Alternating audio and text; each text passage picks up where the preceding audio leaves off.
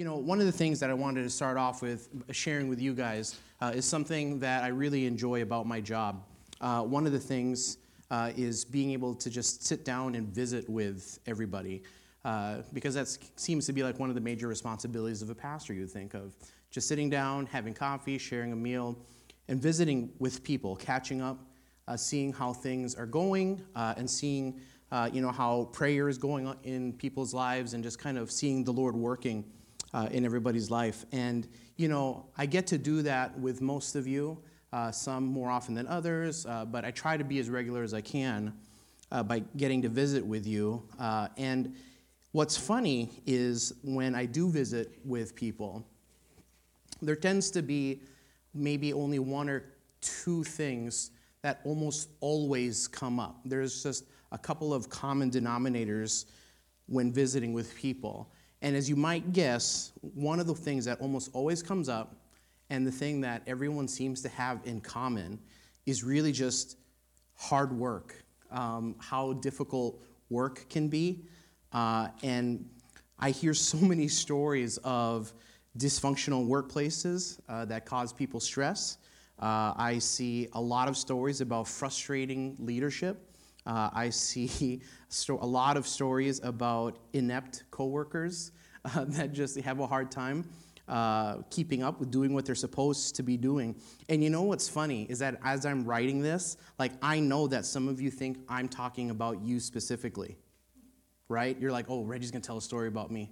But I promise, this is actually a story that I'm hearing for almost everybody. I mean, everyone.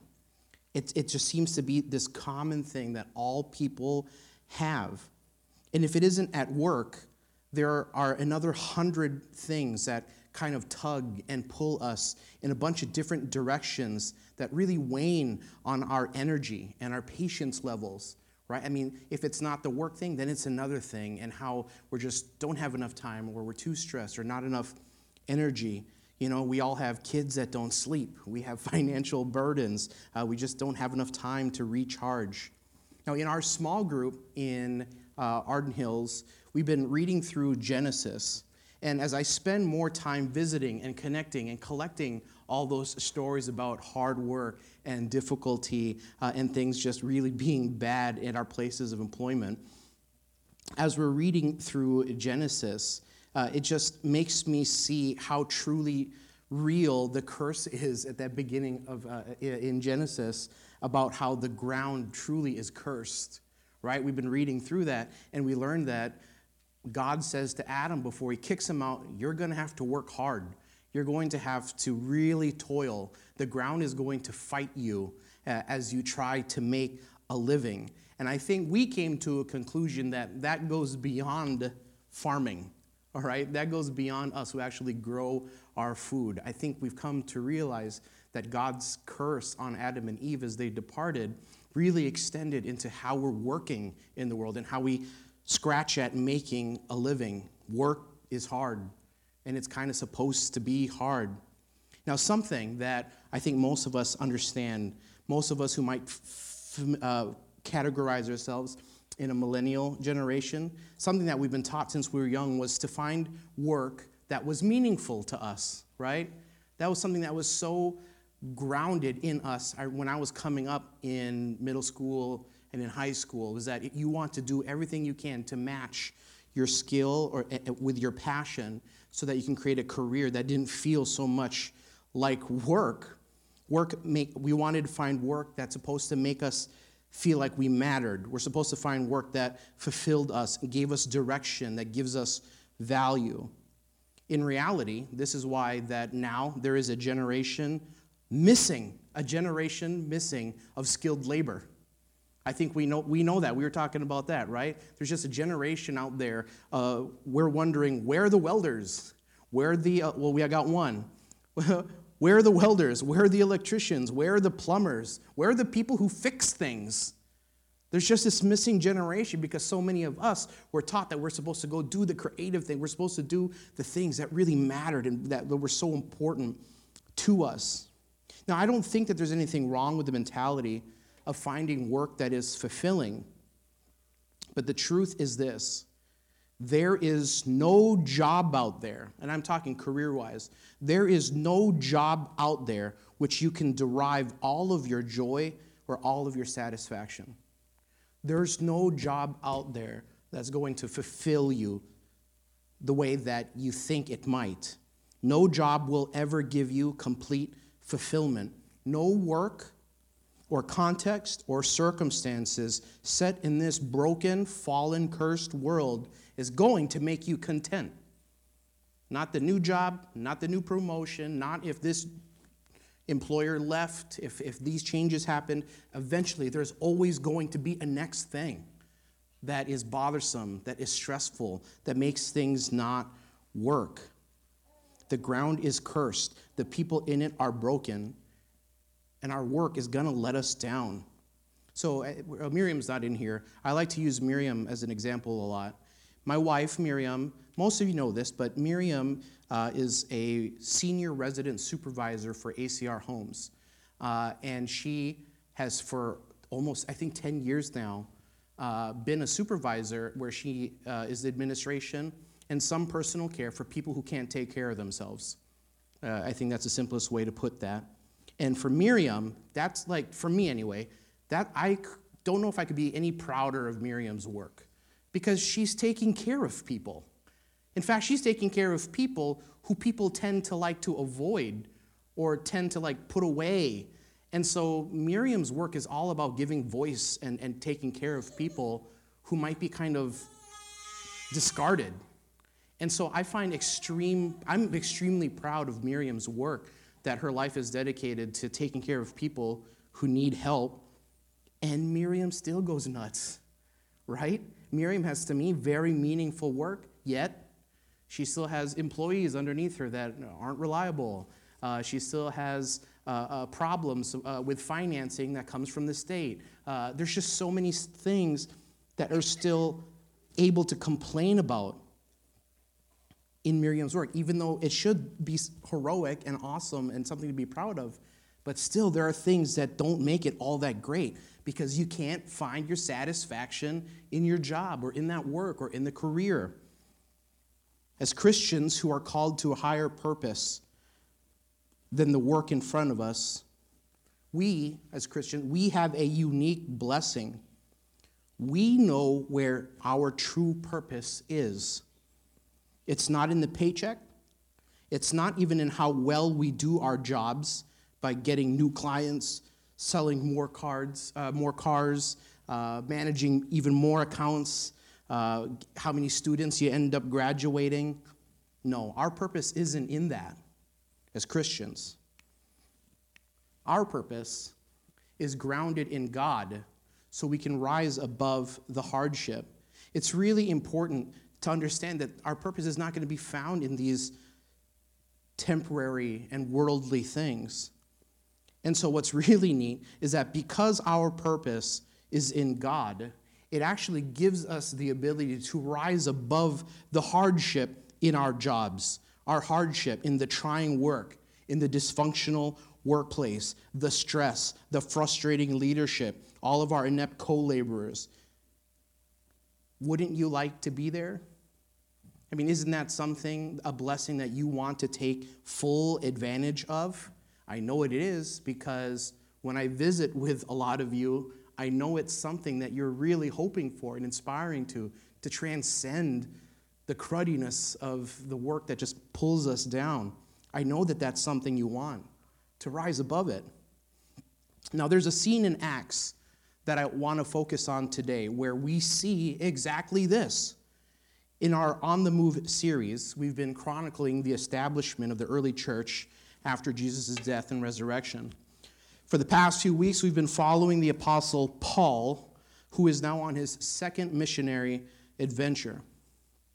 In his possession, he holds a letter put together by the Jerusalem Council to be read in all of the new budding churches that he helped establish on his first missionary adventure. Paul is doing some extensive traveling, and we're going to pick up just before he heads into the town of Philippi in Acts chapter 16. In 16, starting in verse 16, we find that Paul uh, and Silas have now encountered a young girl who is possessed by a demon of all things. And that for some reason, and this is a really weird study, for some reason, the demon that's possessing this young girl gives her the ability to see the future and is telling people's fortunes. And she starts following Paul and Silas around and she starts pestering them for a few days. And Paul eventually gets so annoyed that he exorcises the demon and so the ability for her to see the future it disappears. So it's kind of a weird story in and of itself, worthy of your own reading and meditation separate from today's message. Apparently, in that exorcism, it upset a few people, people who were making money off of her, because I guess there were people taking advantage of an ability to tell the future and to tell people's fortunes. And so when Paul and Silas exercised that, they people get really upset with Paul for kind of ruining the, go- the golden goose, right? The, the money making scheme. And so they have Paul and Silas beaten up and thrown into jail in Acts chapter 16, 22, 24. The crowd, the angry crowd, you know, that was making money off of that uh, young woman who could tell the future, the crowd joined in the attack against Paul and Silas. And the, magistra- uh, the magistrates ordered them to be stripped down and beaten with rods. After they had been severely flogged, they were thrown into prison and the jailer was commanded to guard them carefully. When he received these orders, he put them in the inner cell and fastened their feet in the stocks. Now, this is going to end up being a situation that Paul and Silas become accustomed to being beaten up and then thrown into prison without any sort of due process, uh, just people chasing them and, and throwing them uh, into prison and arresting them because of their line of work. They're missionaries. They're bringing the gospel to the places that don't have gospel. They're trying to bring scripture to places that it hasn't been. They're toting on Jesus' name where Jesus' name hasn't been spoken before. And because of their line of work, they're getting beaten up, flogged, thrown into prison. That's just comes with the territory. And so we're going to see this story happen several times more throughout the story of Acts, and we've already seen it a number of times being thrown into prison. But what I really wanted to pay attention to was the next handful of verses uh, in Acts chapter 16, verses 25 through 34, because this here, I think, sets off a really amazing and unique set of events. In Acts chapter 16, 25 through 34, about midnight, Paul and Silas were praying and singing hymns to God. Okay, remember, they are beaten up, flogged, they're in shackles, in stocks, and at midnight that night, they're praying and singing hymns to God. And the other prisoners were listening to them. Now, suddenly, there was a, such a violent earthquake that the foundations of the prison were shaken. At once, all the prison doors flew open, and everyone's chains came loose. The jailer woke up, and when he saw the prison doors open, he drew his sword and was about to kill himself because he thought the prisoners had escaped. But Paul shouted, Don't harm yourself. We're all here. The jailer called for lights, rushed in, and fell trembling before Paul and Silas. He then brought them out and asked, Sirs, what must I do to be saved? They replied, Believe in the Lord Jesus, and you will be saved you and your household. Then they spoke the word of the Lord to him and to all the others in his house. At that hour of the night, and so this is past midnight, middle of the night, the jailer took them and washed their wounds. Then immediately he and all his household were baptized. The jailer brought them into his house and set a meal before them. He was filled with joy because he had come to believe in God he and his whole household. What an inspiring story.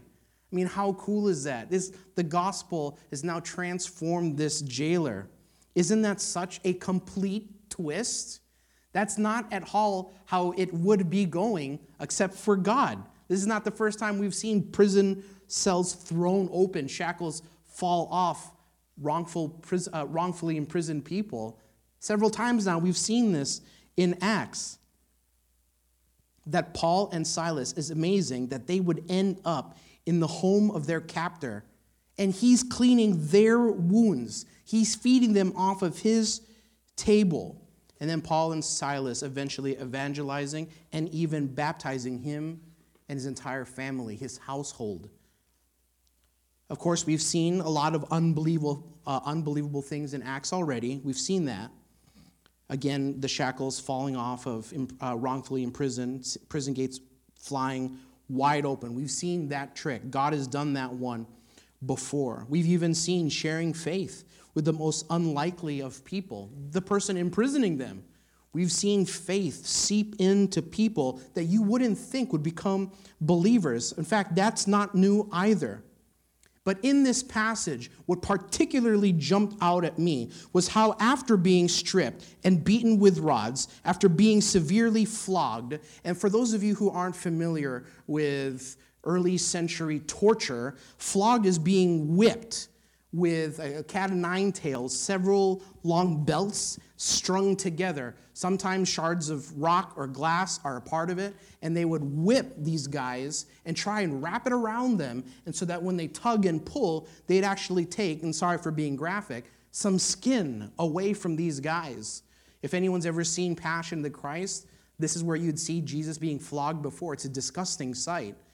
And so to think of Paul and Silas having been stripped down, beaten with rod, uh, rods, being severely flogged, so they're probably bleeding and barely conscious. Then they're shackled and then put into stocks so that they can't even rest properly in the prison. And what do we find them? How do we find them after all of that? We find them praying and singing hymns in the prison. We find them praying and singing hymns. Isn't that a surreal picture? Isn't that, to me, it's surreal. I can't, it's so hard to imagine seeing two bloodied bodies praying and singing of all things together. Seeing these bloodied, half dead men in the middle of the night, in the middle of a prison, surrounded by criminals, singing. When I think of men singing together in the middle of the night, I typically imagine a drunken chorus uh, in a pub. Maybe that's where you'd see uh, some singing. Not brutally beaten men enjoying the acoustics of a prison, finding comfort in the lyric of hymns. In the middle of their strife, in the middle of their stress, in their uncomfortable setting, they turn to God for comfort. Now, they must be thinking, man, Paul, you can imagine Silas speaking to Paul, Do you think we chose the wrong job? or Paul saying, I, I, don't know if, I don't know if this is worth it. Do you think that this is a good career path that we took? Maybe we can go home and sell insurance instead. If you're them, aren't you thinking that maybe you should have chose a different profession? Are you thinking that possibly?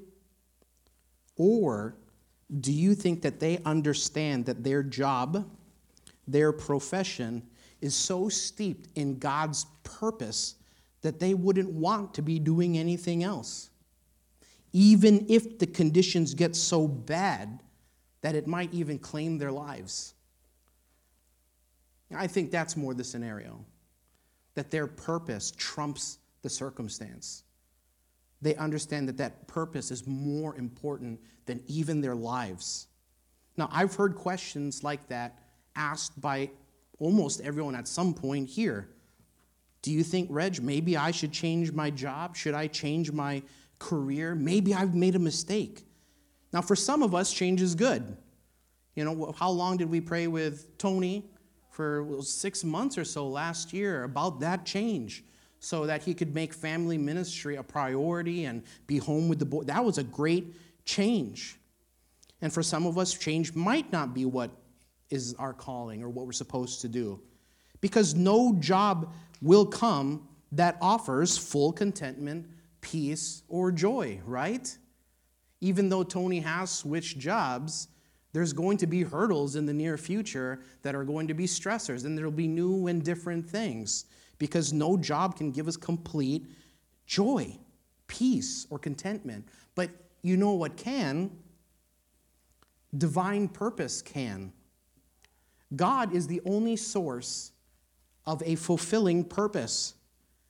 God is the only place that you will be able to find a truly fulfilling purpose where you can derive your peace and joy, purpose and contentment. It only comes through God. Because even if you're strung up and you're bleeding, your job won't get you down because your purpose in God is what's lifting you up. That's how Paul and Silas can be beaten down, bloodied, brutally terrorized, and then they get strung up, and then they're singing to God, and they're praying and turning to Him. Now you could say, Reg, that's not fair. They're missionaries. That's their career, that's their job. The, their job description is pure purpose, right? And I'll grant you that. That's true. That is their paid profession. They are taken care of by the church, yes. But here's the truth they are not more or less surrounded by people who need to hear the gospel or be encouraged in faith as you. There are just as many people around you in your workplaces, uh, at home with your neighbors, your friends, your family. There are just as many people around you who are in the same desperate need of mission, in the same desperate need of the gospel, in the same desperate need of the saving news of Jesus Christ. You may not be missionaries, no. You may not be missionaries, but you are missional.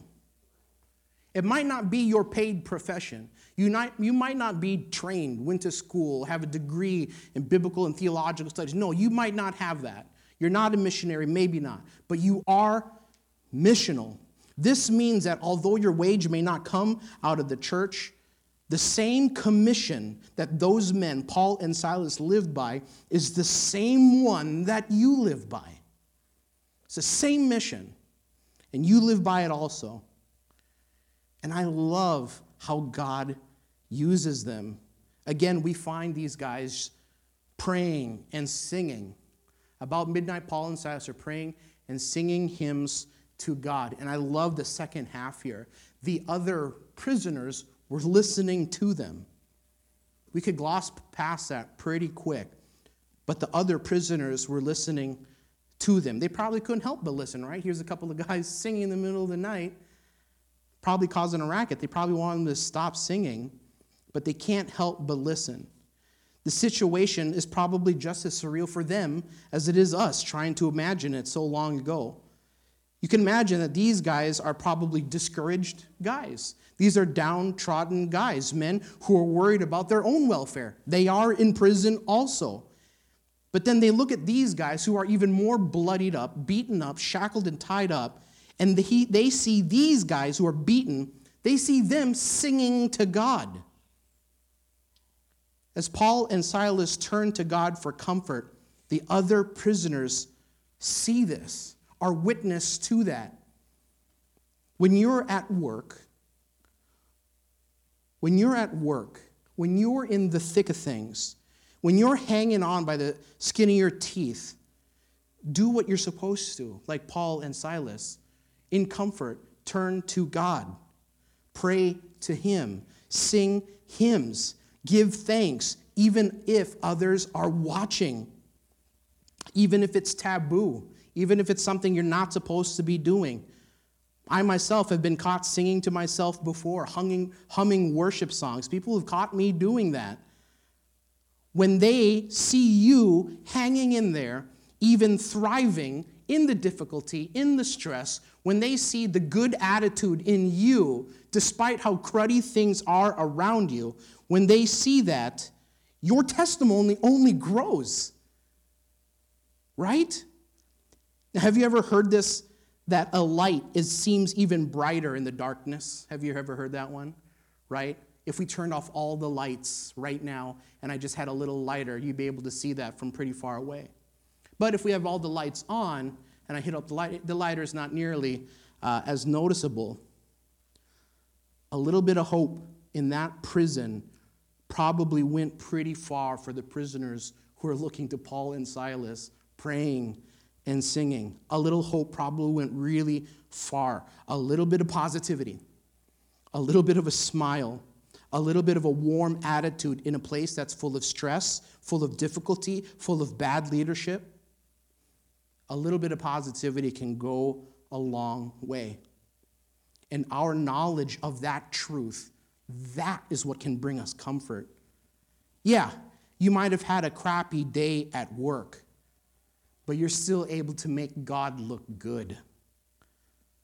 The other things at work or in life, fine, they may be crumbling, but in our faith, in our pursuit of God's purpose, we can take solace in that.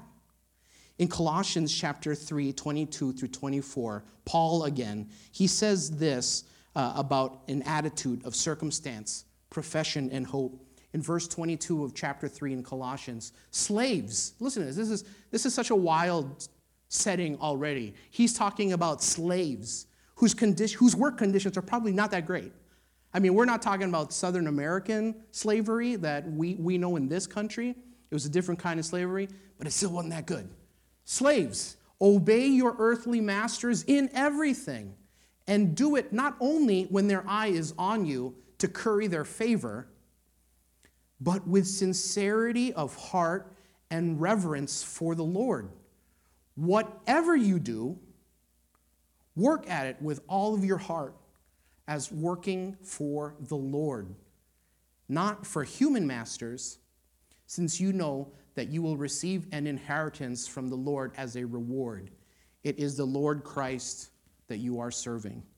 I love this challenge here. Whatever you do, work at it with all of your heart. I see, I mean, even if it's social media for college, even if it's working with pets, if it's in nursing, if it's in teaching, if it's with accounting, if it's for developing funds at college, you know, even if it's welding and designing, you know, even if it's managing accounts, even if it's police work, with all, with all that you, whatever you do, whatever it is, work at it with all your heart, because you're not just working for the people in front of you, you're working for the God above you.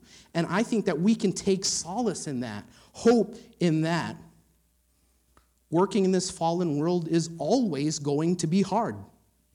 A new challenge is always around the corner, and it's not going to be easy. That's not going to change. But as we turn to God for comfort, we can make our faith known. And God will create opportunity for your faith to be known. Look at the story.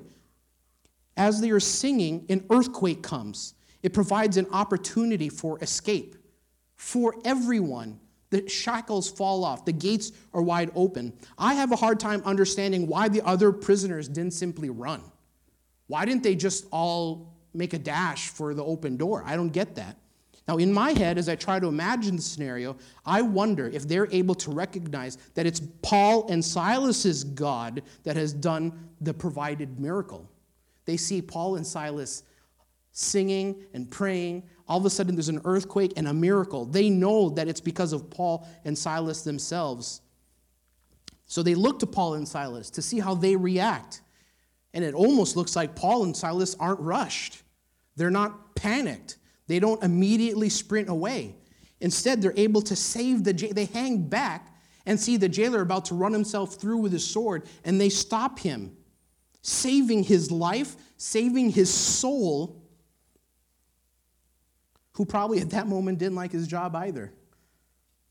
Now, I don't expect there to be an earthquake in your workplace. I, I, don't, I don't know. Maybe there will, maybe there won't be. But there are a lot of kind of hopeless moments at work where you have the opportunity to shine. For certain, though, that I know that there are moments of panic and stress, and those are the times where you can shine, where you can be a light, where you, in your cool, calm, contented, God given demeanor, you can provide witness. Now, I'm praying that this week, that even in the stress soaked halls of your workplace, that you will have opportunity to sing hymns to be able to pray, to allow your reliance on God, your purpose in God to shine. Jesus himself says this about your faith in his Sermon on the Mount. He says this You are the light of the world. A town built on a hill cannot be hidden. Neither do people light a lamp and put it under a bowl. Instead, they put it on its stand, and it gives light to everyone in the house.